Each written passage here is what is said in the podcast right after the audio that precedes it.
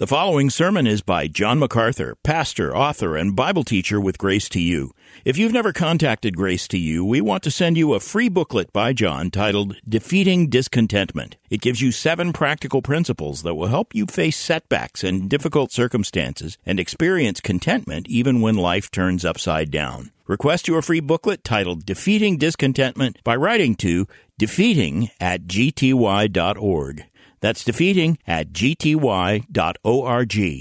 This offer is good in North America and Europe through June 2024. And now, unleashing God's truth one verse at a time, here is Grace to You Bible teacher John MacArthur.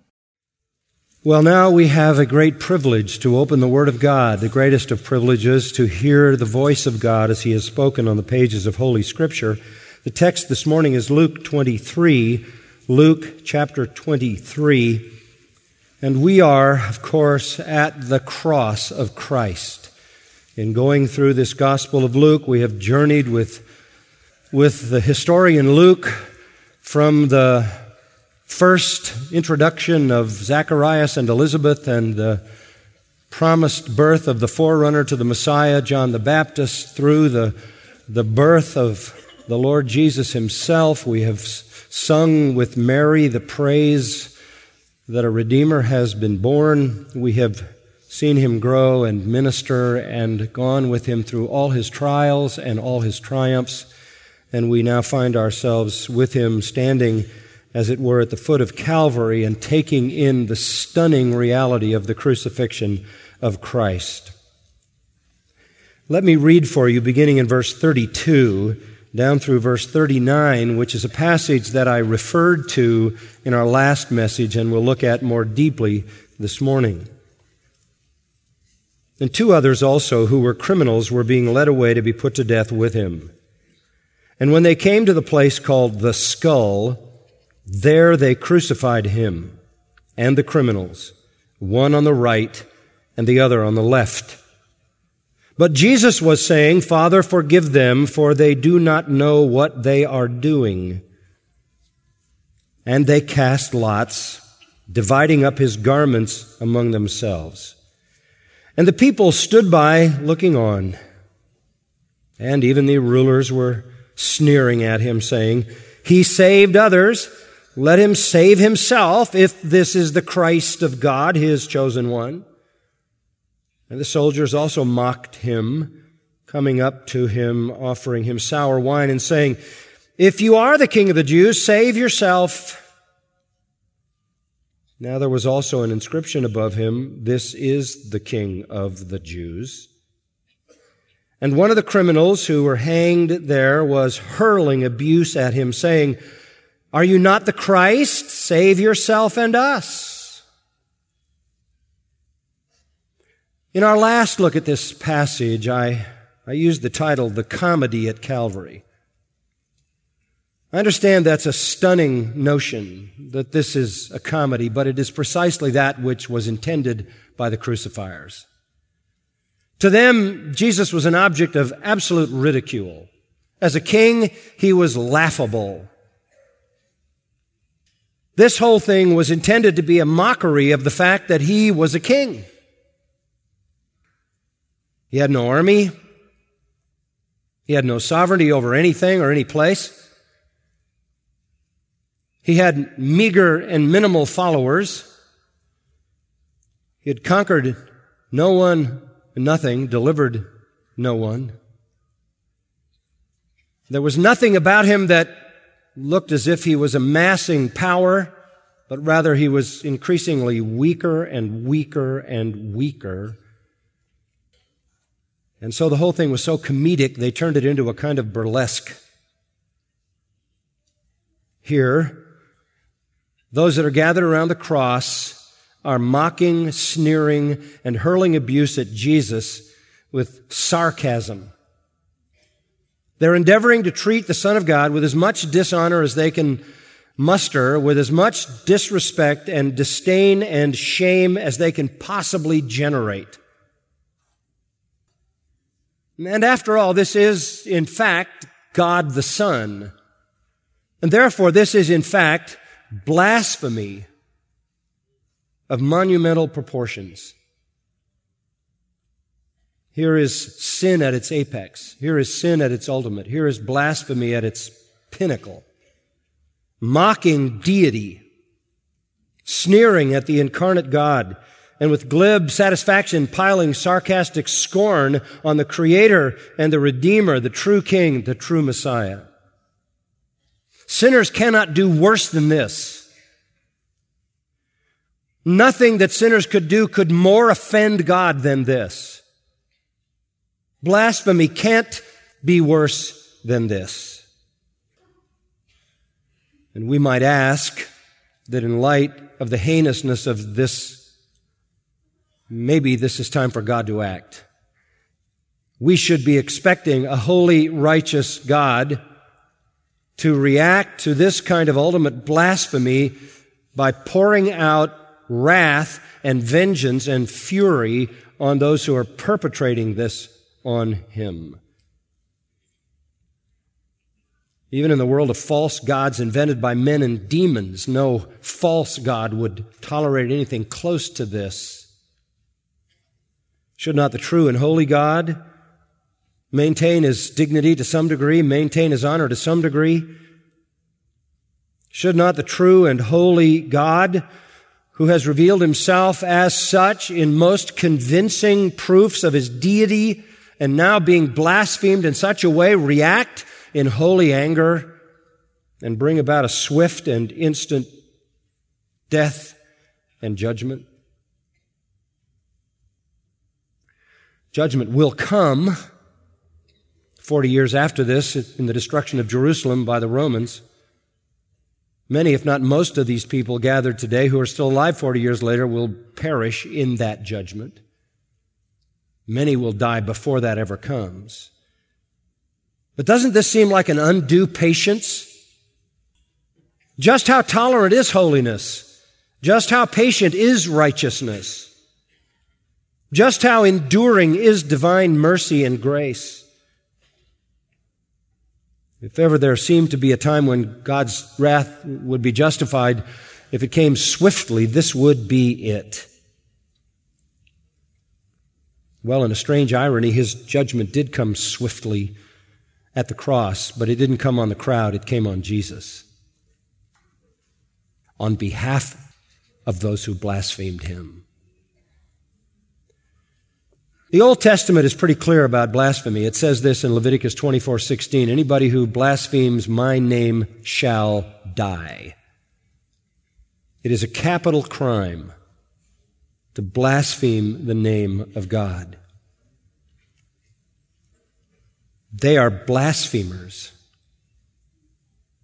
They know that. They are content to blaspheme him, to pronounce curses on him to heap abuse on him. That is exactly what they are doing. In a perverted twist, however, they accuse him of being the blasphemer.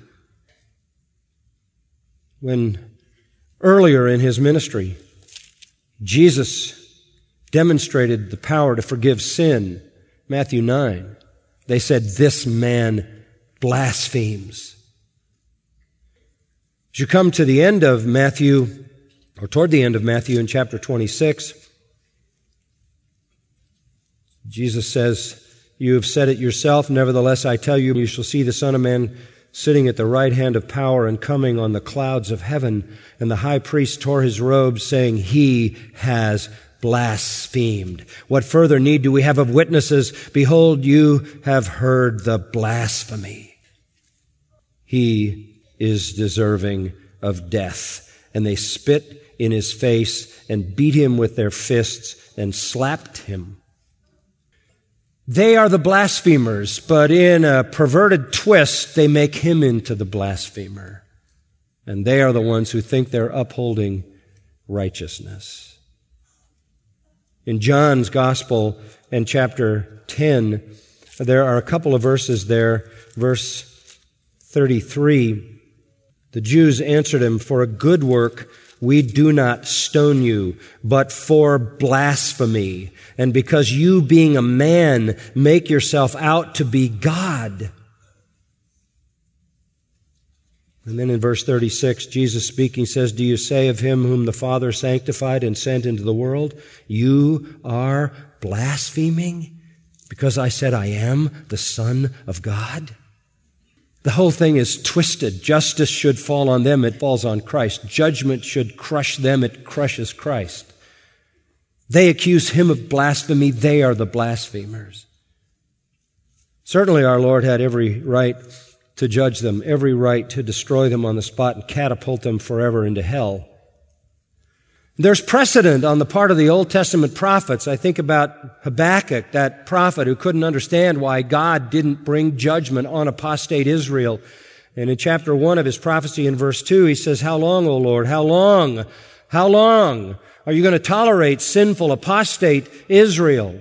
And I think about Revelation 6:10 where the martyrs in a future time, the time of coming tribulation in the world, those who have suffered martyrdom at the hands of the antichrist power are also found under the altar raising prayers to God saying, "How long, O Lord, holy and true will you refrain from judging and avenging our blood on those who dwell on the earth?" Even the saints in the past and in the future and certainly in the present sometimes wonder at the patience of God.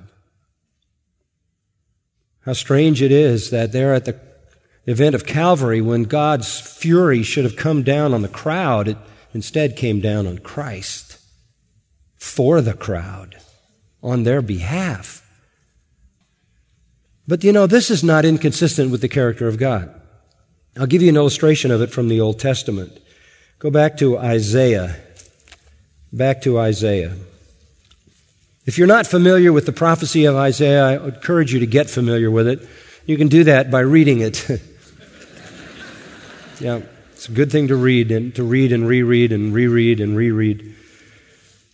Because it is it is indicting, it is full of pronounced judgment, and it is full of promises of salvation. And you see the heart of God here, a true assessment of the condition of the sinners a true proclamation of coming judgment, but at the same time, mercy and grace inevitably extended to them. For example, you see a, a, sort of microcosm of that in the first chapter of Isaiah. God says, verse 2, You revolted against me, rebelled against me. In verse 3, an ox knows its owner, a donkey knows its master's manger. Israel does not know, my people do not understand. Alas, sinful nation. People weighed down with iniquity, offspring of evildoers, sons who act corruptly. They have abandoned the Lord. They have despised or blasphemed the Holy One of Israel. They have turned away from Him. How tragic. How bad is it? Verse 5, second half of the verse. The whole head is sick. The whole heart is faint. How bad is it? Verse 6 From the sole of the foot to the head, there is nothing sound in it, only bruises, welts, and raw wounds, not pressed out or bandaged or softened with oil, like a body that is bruised and beaten and hammered and sick and weak. It, that is Israel. God brings pronunciation of judgment. Your land is desolate, your cities are burned with fire. Verse 7 Your fields, strangers are devouring them in your presence. It is desolation as overthrown by strangers. This is the pattern in Isaiah sin and judgment. But come down to verse 16. Well, perhaps verse um, 14 is a good place to start. I hate your new moon festivals. I hate your appointed feasts. They are a burden to me. I'm weary of hearing them bearing them. So when you spread out your hands in prayer, I will hide my eyes from you. Even though you multiply your prayers, I will not listen. Your hands are covered with blood. They're in serious condition. And then comes this wash yourselves, make yourselves clean, remove the evil of your deeds from my sight, cease to do evil, learn to do good, seek justice, reprove the ruthless, defend the orphan, plead for the widow. And then this invitation come now, let us reason together, says the Lord. Though your sins are as scarlet, they will be as white as snow. Though they are red like crimson, they will will be like wool. That magnificent verse is God offering grace and mercy to a sinful people upon whom he has pronounced judgment that will fall unless they repent. This pattern, by the way, is sustained all the way through Isaiah in most magnificent ways. And uh, we have time to just look at perhaps a couple of them. Chapter 40. Chapter 40. After all kinds of promises of judgment to come, chapter 40 begins Comfort, O comfort my people, says your God. This, speak kindly to Jerusalem and call out to her that her warfare has ended, that her iniquity has been removed, that she has received of the Lord's hand double for all her sins. There's salvation waiting for her. An amazing expression of mercy. There's coming a clearing of the way for the Lord in the wilderness, a smooth highway in the desert for our God. Every valley is going to be lifted up, every mountain and hill made low, the rough ground become plain, a rugged terrain, a broad valley, and the glory of the Lord will be revealed, and all flesh will see it together, for the mouth of the Lord has spoken it. There's coming a great and glorious salvation. The same language comes in chapter 42 Verse 6 I am the Lord, I have called you in righteousness. I will also hold you by the hand and watch over you. I will appoint you as a covenant to the people, a light to the nations, to open blind eyes, to bring out prisoners from the dungeon and those who dwell in darkness from the prison. I am the Lord, that is my name. I will not give my glory to another. This is a reference to the Messiah, who is the servant mentioned at the beginning of chapter 42. So he appoints for this disobedient and sinful and wicked um, and sentenced, we might say, nation a coming salvation, a coming kingdom, and a coming Messiah. You find the same thing at the beginning of uh, chapter 43. You find it in chapter 52. You find it in chapter 53. But go to chapter 55. And this is such a magnificent section of Scripture. After further pronunciations of judgment, and indictments of sin. Ho, everyone who thirsts, come to the waters. You who have no money, come buy and eat. Come buy wine and milk without money, without cost. Salvation is always free. It is always by grace. Why do you spend money for what is not bread and your wages for what doesn't satisfy? Listen carefully to me and eat what is good and delight yourself in abundance. Incline your ear and come to me. Listen that you may live and I'll make an everlasting covenant with you according to the faithful mercies shown to David. Then it gets personal in verse 6. Seek the Lord while he may be found.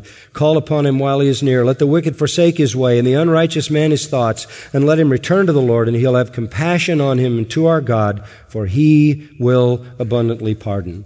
And you might say, I don't understand God. I don't understand how God can look at people who have apostatized, people who have defected from Him, people who have shown Him nothing but, uh, but rebellion and revolt, and He has pronounced judgment on them. How can God then extend Himself to them in this way? Is God's patience this great? And the answer comes in verse 8, For my thoughts are not your thoughts, Neither are your ways my ways, declares the Lord. For as the heavens are higher than the earth, so are my ways higher than your ways, and my thoughts than your thoughts. When you would run out of patience, God does not. When you look at something and think that the patience of God must be exhausted because my patience would have been long ago exhausted, God's is not. And the answer is that God is far beyond us, infinitely beyond us in how he thinks and how he acts.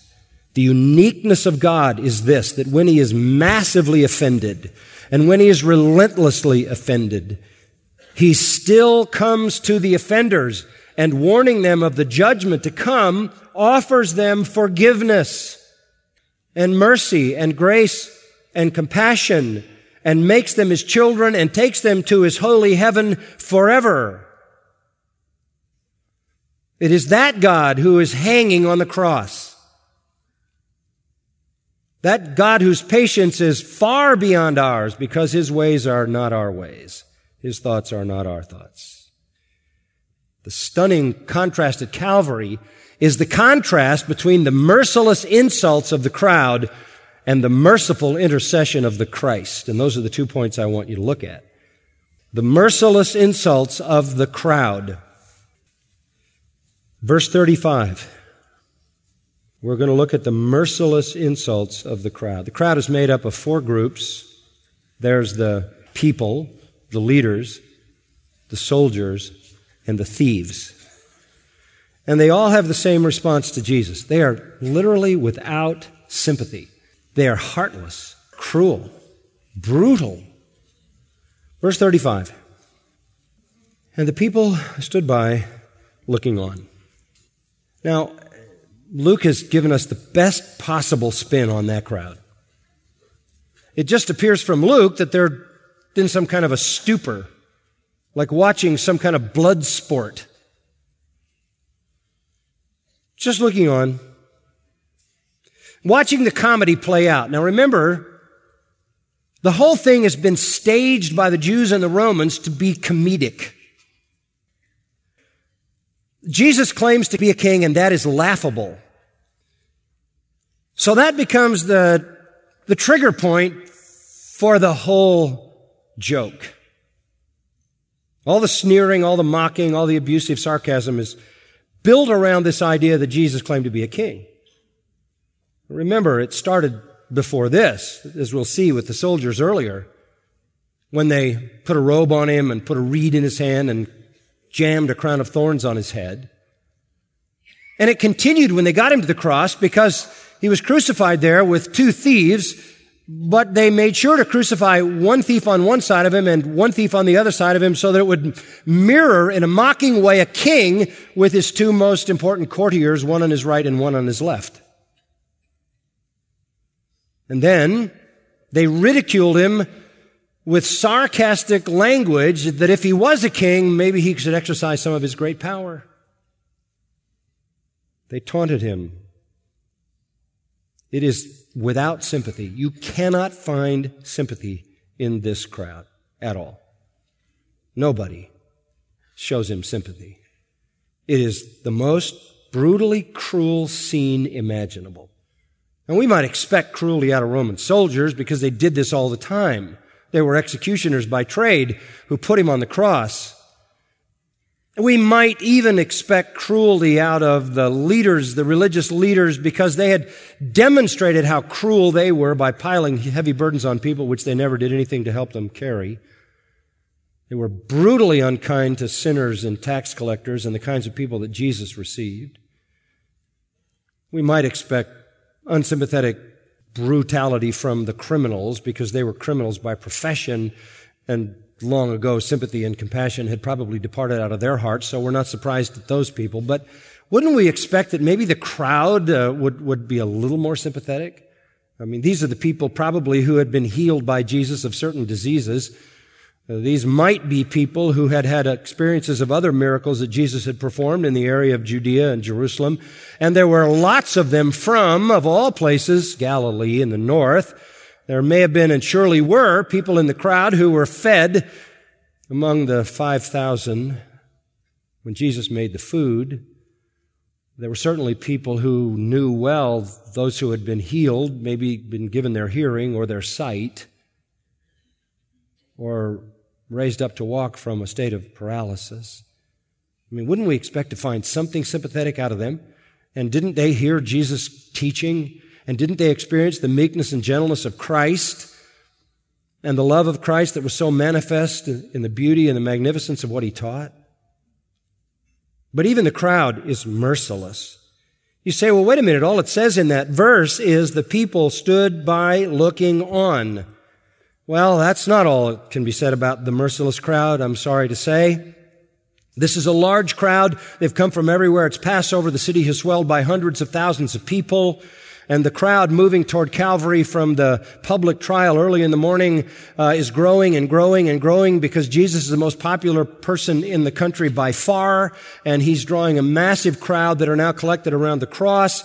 These are people who were there to hail him as the potential king on Monday when he came into the city. They were the same people who were there to scream, crucify him, crucify him earlier in the day, and now they've sort of appear to be exhausted, I guess, sort of blank stares from what Luke tells us. But Matthew and Mark tell us more. Matthew and Mark tell us what we need to know. Matthew 27, 39. And those passing by, the milling crowd, the milling crowd, were hurling abuse at him, wagging their heads, a gesture of taunting, and saying, You who are going to destroy the temple and rebuild it in three days, save yourself. If you are the Son of God, come down from the cross. In the same way, the chief priests, etc. So it's the crowd and the leaders. Mark 15, verse 29. And those passing by the milling crowd were hurling abuse at him, saying, Ha! Wagging their heads, you who are going to destroy the temple and rebuild it in three days, save yourself and come down from the cross. And again, in the same way, which sorts out the rulers from the passing milling crowd. The crowd were in it. They had been orchestrated by the leaders. They're easily seduced by their evil hearts of unbelief, easily seduced by the manipulation of their leaders. They pick up the comedic game and they pour out the venomous sarcasm on Jesus. They never do the right thing, this crowd. They haven't done the right thing all week. here they're just vicious, merciless to the merciful Son of God. It's amazing. It's amazing. This is the worst possible conduct by the people of Israel. So the merciless crowd, then the merciless rulers, back to Luke 23, 35. And even the rulers were sneering at him. Of course, they orchestrated all of it, saying, He saved others, let him save himself if this is the Christ of God, his chosen one. And they use two messianic terms, the Christ of God, the anointed, the word Messiah, and his chosen one, a messianic title taken from Daniel chapter 9. The Old Testament expressions related to the, to the Messiah are in reference, in, in general reference when they use the term the Christ of God. The specific words, his chosen one, comes from Daniel 9 and definitely is a messianic title. And so they mock him for his claim to be the Messiah. They mock him for his claim to be the one chosen by God. They're sneering at him. Very strong word used only here and one other time in the Gospel of Luke and nowhere else in the New Testament. It is a compound word. The, um, the word in the Greek for nose is mukter. Mukter. This word is ekmukterizo. It means to push up your nose at him. It is a compound word. You do so in an extreme way, intense derision and scorn. They blaspheme him. And by the way, would you please notice, they don't speak to Jesus. They never speak to him. There's no record around the cross that they ever spoke to him. They speak to the crowd about him. He saved others. Let him save himself if this is the Christ of God, his chosen one. They never speak to Christ. Their intention is to stir up the crowd. So they never address Jesus. He saved himself. He saved others. Let him save himself. What do they mean by that? Sheer sarcasm? It's ridicule. He saved no one. Who did he ever save? From what? He delivered no one. And of course, their view would be political, military deliverance. So, since he's done such a great job of saving everybody else and delivering all of Israel, let him deliver himself. Just total scorn. They are very proud, by the way, to be the vanquishers of this phony king. Very proud. And they welcome the responsibility and say, His blood be on us and on our children. According to Matthew's account, Matthew 27, 42, He saved others, He can't save Himself. He's the King of Israel. Let him now come down from the cross and we'll all believe him. He trusts in God. Let him deliver him now if he is taking pleasure in him. For he said, I am the Son of God. You know, they say these things and they just have no idea what they're saying. Listen to this. Psalm 22 looks at the cross of Christ. It's prophecy. Starts out this way. Here's the beginning of Psalm 22. My God, my God, why have you forsaken me? Does that sound familiar? Very words of Jesus on the cross. But go down to verse 7, Psalm 22 7. A reproach of men, despised by the people, all who see me sneer at me. They separate with the lip, they wag the head. Exactly what they did. Saying, commit yourself to the Lord. Let Him deliver him. Let Him rescue him because He delights in him. All that sarcasm was predicted in the Psalm. They fulfilled it to the letter. And by the way, you can go back to the ninth chapter of Luke, and in verses 20 and 35, you will see that Jesus did take the title the Christ of God and he did take the title his chosen one. They knew he claimed it. To them, it was just ridiculous. And so they turned it into a joke. Remember, Paul says in 1 Corinthians 1 that the a crucified Messiah is to the Jew a stumbling block, and of course to the Gentile, foolishness. They thought of someone hanging on a tree, according to Deuteronomy 21 23, is cursed by God, and Jesus was cursed by God.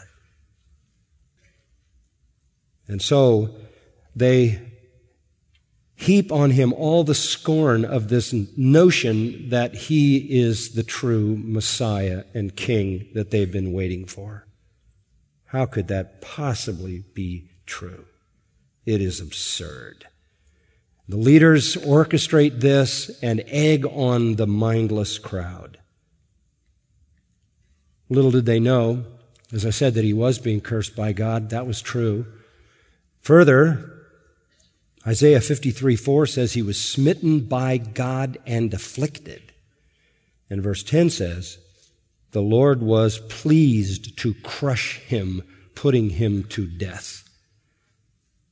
Paul looks back on that and said he was made a curse for us. But it was all nonsense to the people. There's a third group. There are the merciless people in the crowd. There are the merciless leaders. And thirdly, the merciless soldiers. Verse 36. And the soldiers also mocked him, coming up to him, offering him sour wine, and saying, If you are the king of the Jews, save yourself. They don't know anything about Jewish theology. They just join the game. They just follow the same line. They mocked him, these merciless soldiers. They taunt. The actual Greek word empaizo is to taunt, inflicting even more pain on him to his face as he hangs in agony. And in a mock act, of obeisance and service to him as if he were a king, they offer him sour wine. Now, there are a couple of occasions that are clearly identified when Christ was crucified in which he was offered something to drink. The first one was when they got him to the place to be crucified. You remember they offered him a drink that had a sedative in it that would probably be used to sedate the person a little bit so that it would be easier to nail him to the cross and he wouldn't fight. And Jesus refused that, remember? And then when he comes to the very end of his dying, six hours later, at the very end, three o'clock in the afternoon, when he's about to die, he says, I'm thirsty. And they lift up to him a drink on a sponge in the end of a stick. This seems to me to be something different from both of those. This seems to me to be part of the game they were playing. This is certainly not they're giving him the wine in response to his asking. This does not appear to be the sedative because he's already there and the mockery is already full scale seems to me that they are offering him sour wine and saying at the same time, if you're the king of the Jews, save yourself. It's a pretend act of obeisance as if they were bringing royal wine to the king. The mockery just reaches ultimate proportions. Roman soldiers drank a cheap form of wine. They offered it to him. Mimicking the rulers, mimicking the people, spewing out the same taunts. Verse 38 is a very important note in the text. There was also an inscription above him, This is the King of the Jews. And of course, that's the theme that sets the stage for the whole comedy. It all played around that idea. Where did that sign come from? Well, John 19 tells us, we know historically that when people were crucified, their crime was posted. And since Jesus committed no crime, there could be no crime posted over him. So Pilate decided what was going to go on the sign. Pilate, John 19, 19. Pilate wrote an inscription, put it on the cross. This was Pilate's thing. And it, this is what it said. Jesus the Nazarene or Jesus of Nazareth, the King of the Jews. If you combine Matthew, Mark, Luke, and John, it actually says this is Jesus of Nazareth, the King of the Jews. It was all placarded there. Well, therefore, this inscription many of the Jews read. For the place where Jesus was crucified was near the city. Again, reason for a huge crowd. It was written in Hebrew, Latin, and in Greek. Pilate wanted everybody to know it. And so the chief priests of the Jews were saying to Pilate, do not write the king of the Jews, but that he said, I am king of the Jews. Pilate answered, what I have written, I have written. Pilate wouldn't change it because this was Pilate's way to mock them. They had mocked him. They had backed him into the proverbial corner and blackmailed him into executing a man he knew was innocent. Even his wife said, wash your hands of this innocent man. Pilate said multiple times, I find no fault in him. Herod found no crime. And Pilate had been made to look like a fool, and he wasn't going to leave it at that, so he wanted to turn the tables and make them look like fools. It was Pilate's little joke. This is Jesus of Nazareth, the King of the Jews. And they said, Take that down and put up. He said he's the King of the Jews. And he said, What I have written, I have written. So you have the people mocking Jesus and Pilate mocking the people. By the way, the inscription like that on the top indicates that the cross was a traditional cross with part of the, the long beam extending above the cross beam where the sign would be placed rather than a T-shaped cross, since this was placarded above his head. Something else about the soldiers back in verse 34, end of the verse. And they cast lots dividing up his garments among themselves.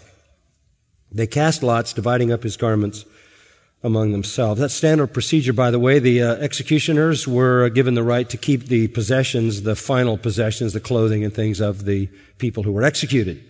That was sort of a, um, a small job benefit, I guess, perk.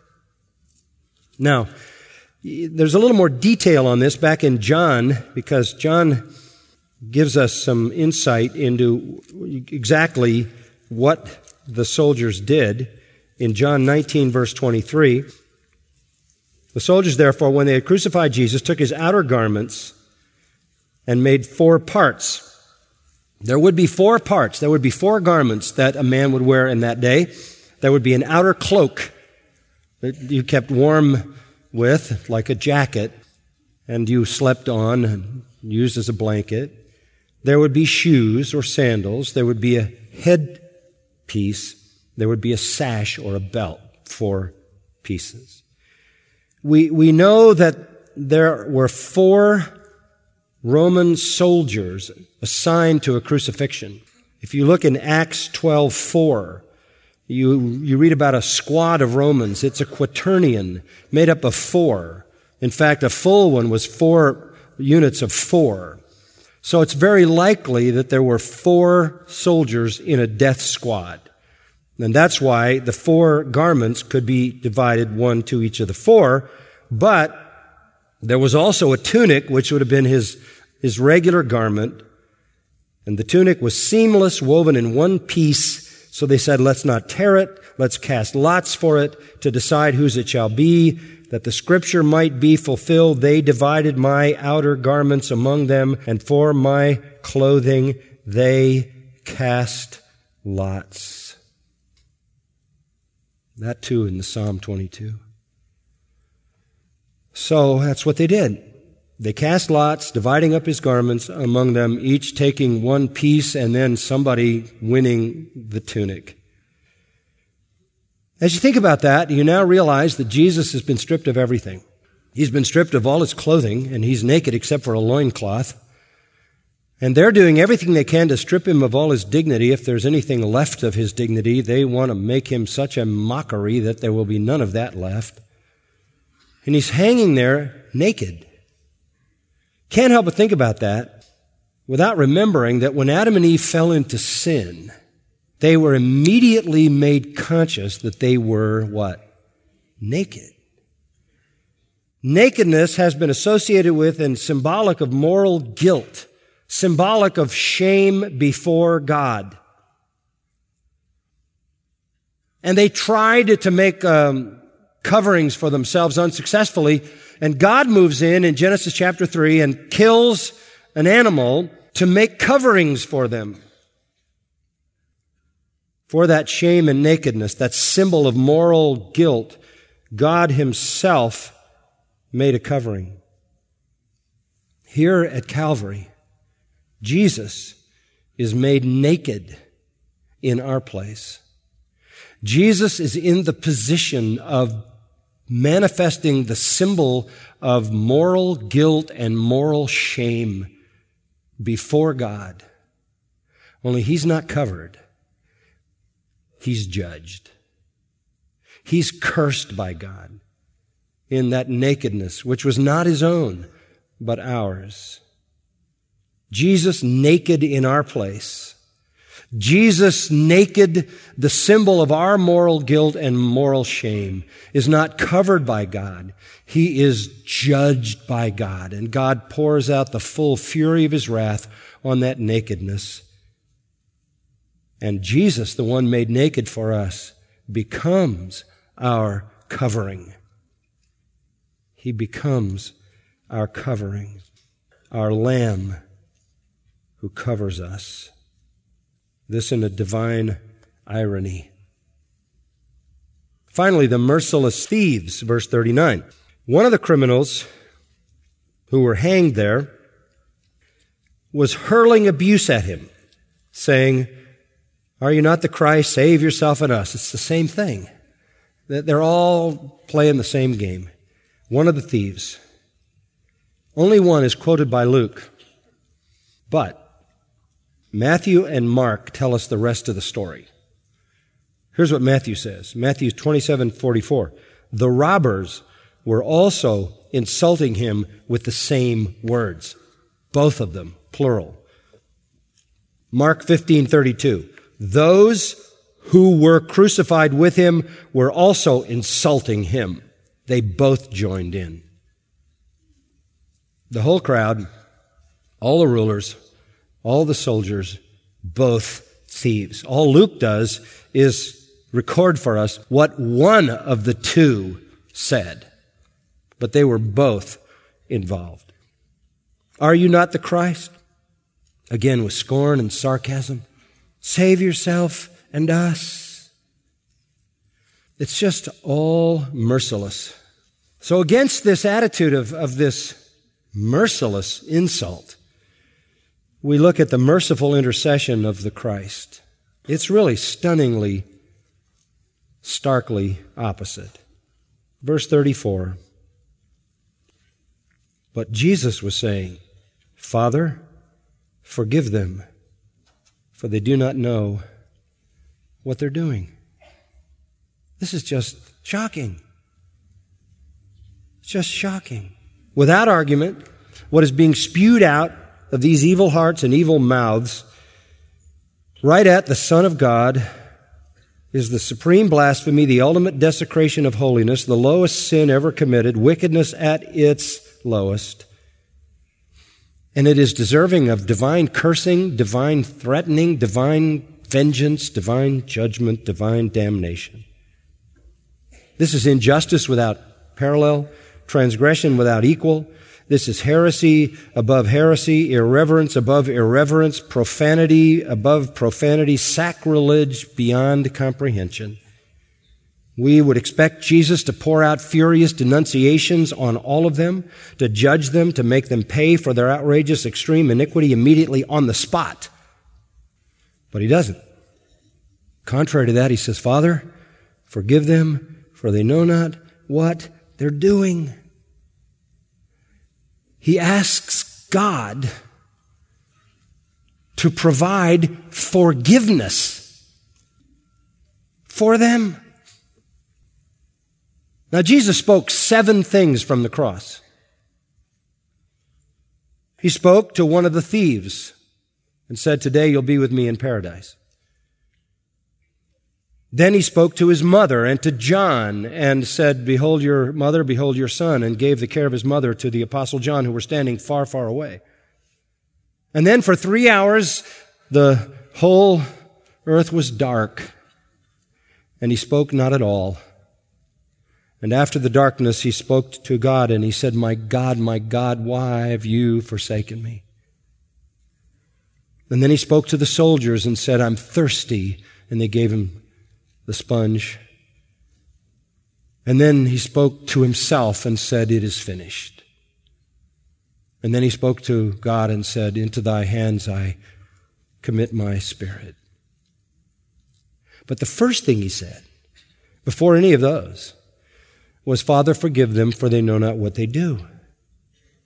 His first words were words seeking divine forgiveness for the world's most wretched sinners. Certainly, this is Jesus the Father running to embrace the stinking prodigal, isn't it? This is not surprising.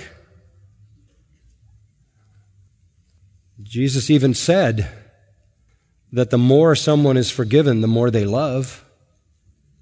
So he set himself up to forgive great sinners so that he might experience from them great love. Peter says that when he was reviled, he reviled not again. And that when he was being abused, he, did not cry out for vengeance. 1 Peter 2, 23 and 24. Stephen picked up on this, and when Stephen's life was being crushed out by the bloody stones, Stephen, following his Lord, said, Lord, lay not this sin to their charge. This is a general prayer. To understand what he meant by this, it is a general prayer for all the world to know that there is no sin against the Son of God that is so severe it cannot be forgiven if one will repent. That's the message. If there is forgiveness for these people, there is forgiveness for anyone. You can't get beyond this. But it's more than just a general prayer. It's a specific prayer. When he said, Father, forgive them, for they know not what they're doing, he knew who the them were. Because on the day of Pentecost, 3,000 Jews in Jerusalem were converted to Christ and baptized, and the church was begun. And within a few weeks, another 5,000 men and more and more, and it moves into tens of thousands of people in Jerusalem who embrace the faith of Jesus Christ.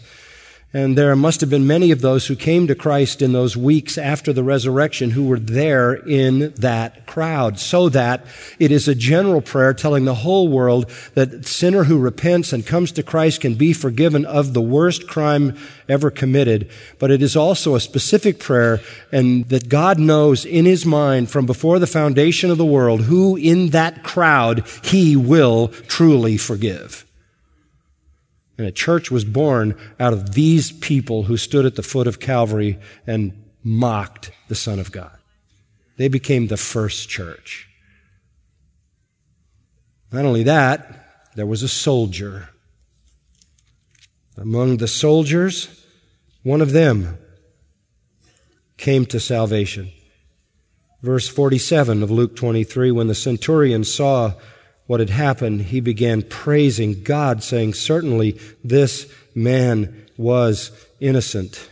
And Matthew says he said something besides that. He said this was the Son of God. And by the way, I don't think it was just that centurion. Listen to Matthew 27, 54. Now the centurion and those who were with him keeping guard over Jesus said, truly this was the Son of God. The prayer was answered on the spot.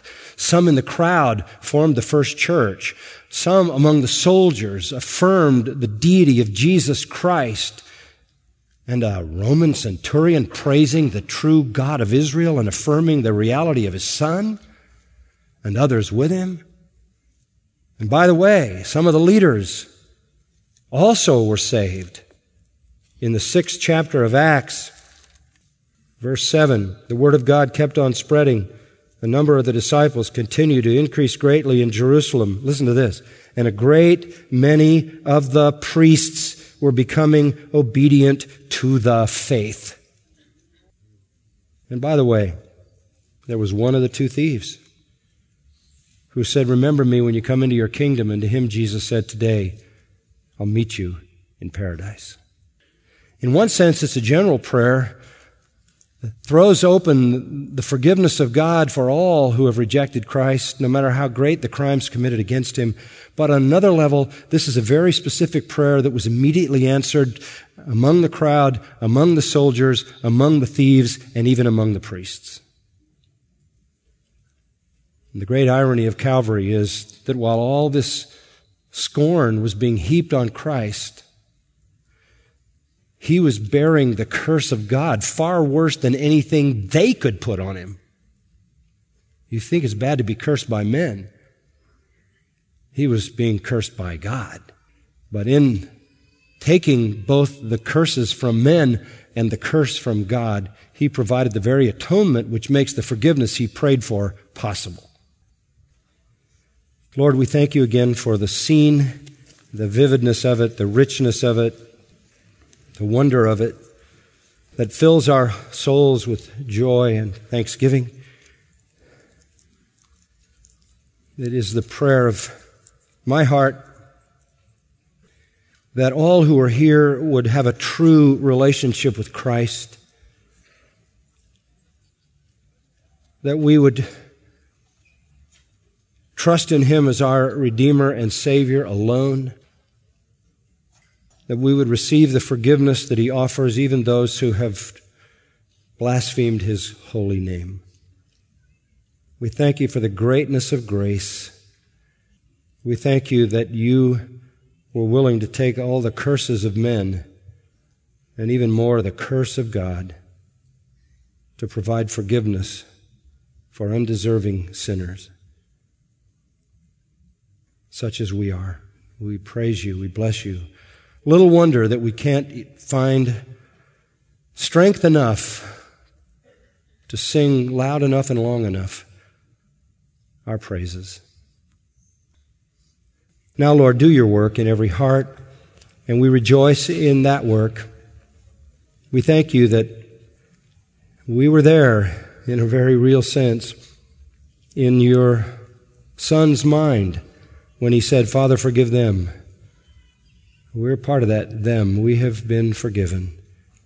We're the ones for whom He prayed and for whom you responded. We thank you for the greatness of our salvation. May you use us to proclaim this salvation to the ends of the earth, we pray. In our Savior's name, amen. You've been listening to John MacArthur, Bible teacher with Grace to You.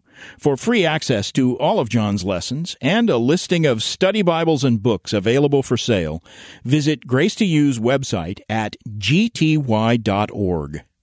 John MacArthur and Grace to You reserve all copyright protection under applicable law. Our copyright policy is available at gty.org and it includes instructions for and limitations on duplicating this digital file.